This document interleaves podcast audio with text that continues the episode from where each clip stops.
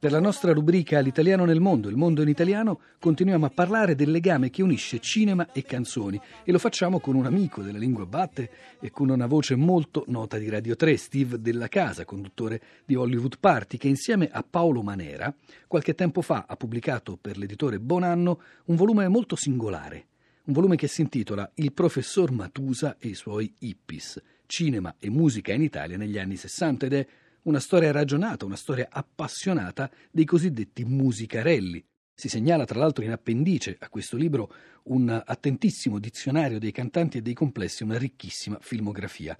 Steve Della Casa l'ha sentito per noi, Cristina Faloci.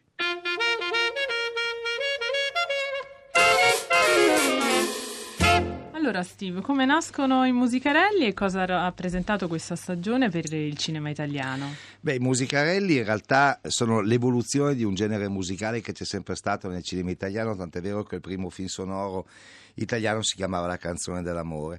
I musicarelli sono i film che raccontano i cantanti di nuova generazione degli anni sessanta, diciamo dai rocker, da Celentano, Mina, Toni Dallara in poi, fino ai beat che sarebbero Caterina Caselli, Patti Pravo, Little Tony, Gianni Morandi e così, eh, in un'epoca in cui questi non apparivano eh, tanto in televisione e non facevano neanche tantissimi concerti dal vivo, quindi se uno voleva vedere che faccia avevano e come si muovevano sul palco le persone di cui comprava i quarantacinque giri, li sentiva dentro il mangiadischi, doveva per forza andare al cinema, e hanno avuto un successo di pubblico clamoroso. Cioè la Titanus ha fatto più soldi con i musicarelli negli anni sessanta, la Titanus li produceva e li distribuiva quasi tutti, di quanti ne abbia fatti col Gattopardo di Visconti, per intenderci. Queste sono cifre, sono insindacabili. Si tratta di una produzione sostanzialmente seriale con fine di promozione appunto dei cantanti, delle loro canzoni più importanti in quel momento. Sì, erano diretti soprattutto alle nuove generazioni, cioè era la prima volta che il pubblico musicale si suddivideva per fascia d'età. Per i giovani, per i ragazzi diciamo tra i quindici e i venticinque anni, questi cantanti erano molto amati, ma solo da loro, non dai loro genitori, ed era un po' quello che era successo nel cinema americano dieci anni prima con i film con Elvis Presley e così via, con i film del rock, che per la prima volta non riguardavano tutto il pubblico americano, ma solo il pubblico giovanile. C'è spazio in questa produzione per il gergo giovanile oppure si manteneva tendenzialmente un italiano standard? C'è un gergo giovanile fatto da vecchi che un po' si capisce, perché il termine matusa per esempio eh, con cui eh, secondo le canzoni, gli spettacoli televisivi, la tv dei ragazzi ma anche Topolino si denominavano i vecchi, era un termine creato da vecchi, perché io non ho mai usato il termine matusa per, eh, ma né io né i miei amici, ed eravamo ragazzi a quell'epoca, per riferire non so, i nostri padri, i nostri zii, i professori e così via. C'era una specie di slang, eh, diciamo che era una cosa che passava un po' attraverso i fumetti, che furono anch'essi molto attraversati dall'epoca dei cappelloni vista dai grandi, no? C'era, nasce in Italia Paperetta Yeye, che era la, la cugina appunto Yeye Beat di, eh, di Paperina, con i capelli lunghi, con la frangetta alla, alla Caterina Caselli e così via. Quella terminologia lì, eh, appunto di, di maniera, era credo creata appunto dagli autori televisivi. Credo che la parola matusa l'abbia creata Leo Chiosso, che era l'autore di Buscaglione, quindi non era proprio un giovanotto. E Steve, ovviamente era il periodo della contaminazione con ritmi stranieri su tutti, rock and roll e beat.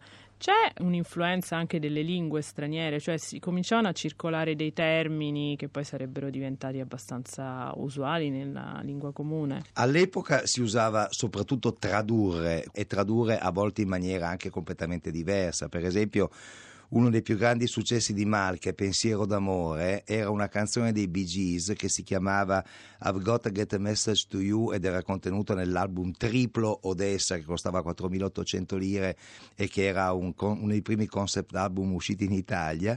Beh, la canzone originale parlava di un condannato a morte ed erano le ultime ore di vita di questo condannato a morte. La canzone italiana parla di lui che le regala un disco perché teme che lei lo voglia lasciare, allora dice se mi lasci almeno senti di questo disco, insomma.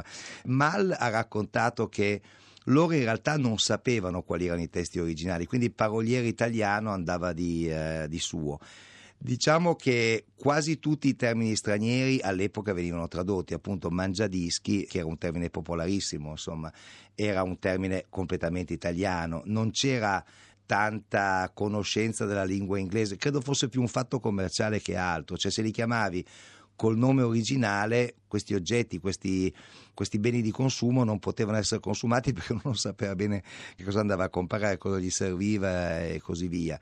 Diciamo che termini stranieri, l'unico che è un po' passato, appunto rock, rock and roll, beat, eccetera, però i gruppi italiani che facevano beat eh, si firmavano un po' provocatoriamente beat, B I T T, cioè lo scrivevano come si pronuncia in italiano, sembrava come una forma estrema di resistenza all'imminente ondata linguistica e sterofila che poi diciamo è più tipica del, del decennio successivo. Altarelli. Altarelli, e questo è suo cugino carnale, cantante, eh, debuttante, eh, altri debuttanti, debuttiamo tutti Marisa, qui, senti che dolcezza, senti. Ponte di guerra, fu panca tricolore, te di guerra c'è un giubbotto nel tuo cuore, te di guerra sei il mio amore, sei tu, te di guerra dammi un brivido blu. Rock and roll, baby doll. Ho un ciuffo d'erba verde per stendermi con te, ma il cuore mio si perde se non verrai con me.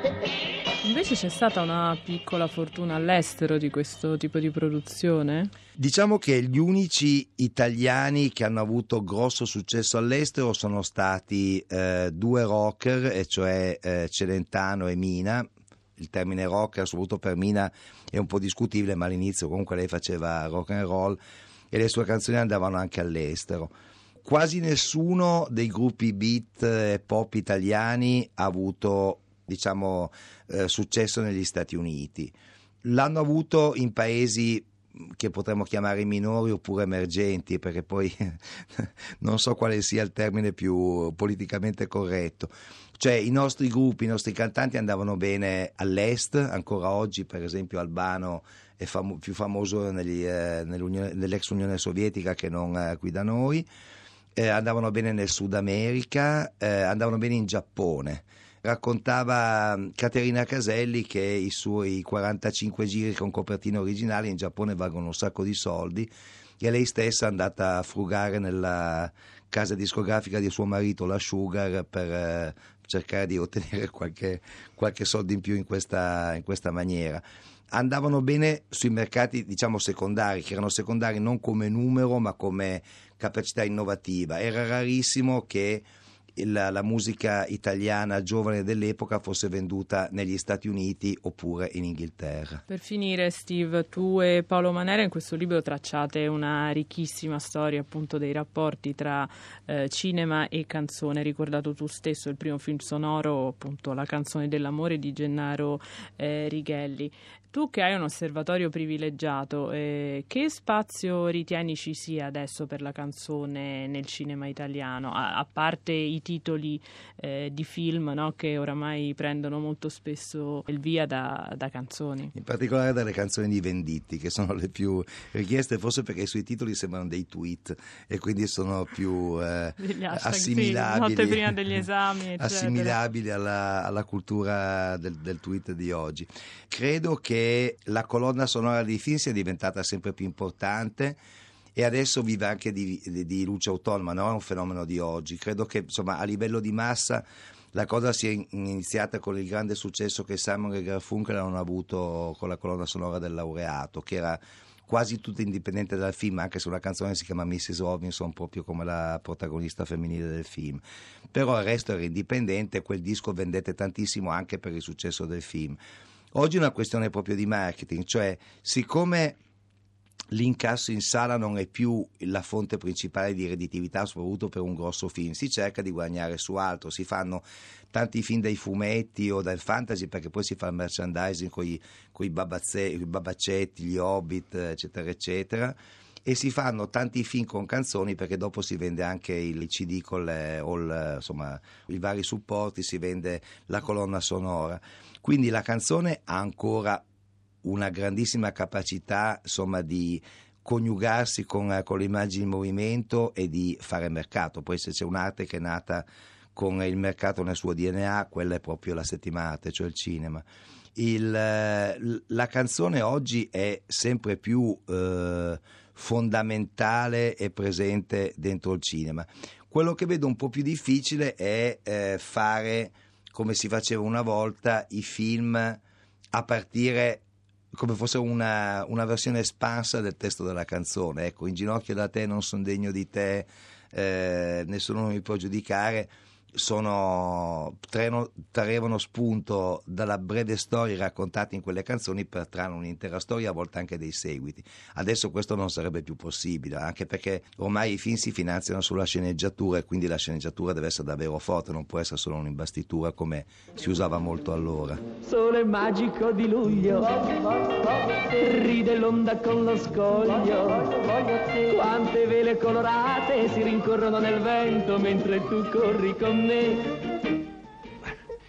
E qui bisogna usare il famoso trucco svedese: mare, scogli e sovrimpressione di bei pezzi di figlie con pezzettini di bikini.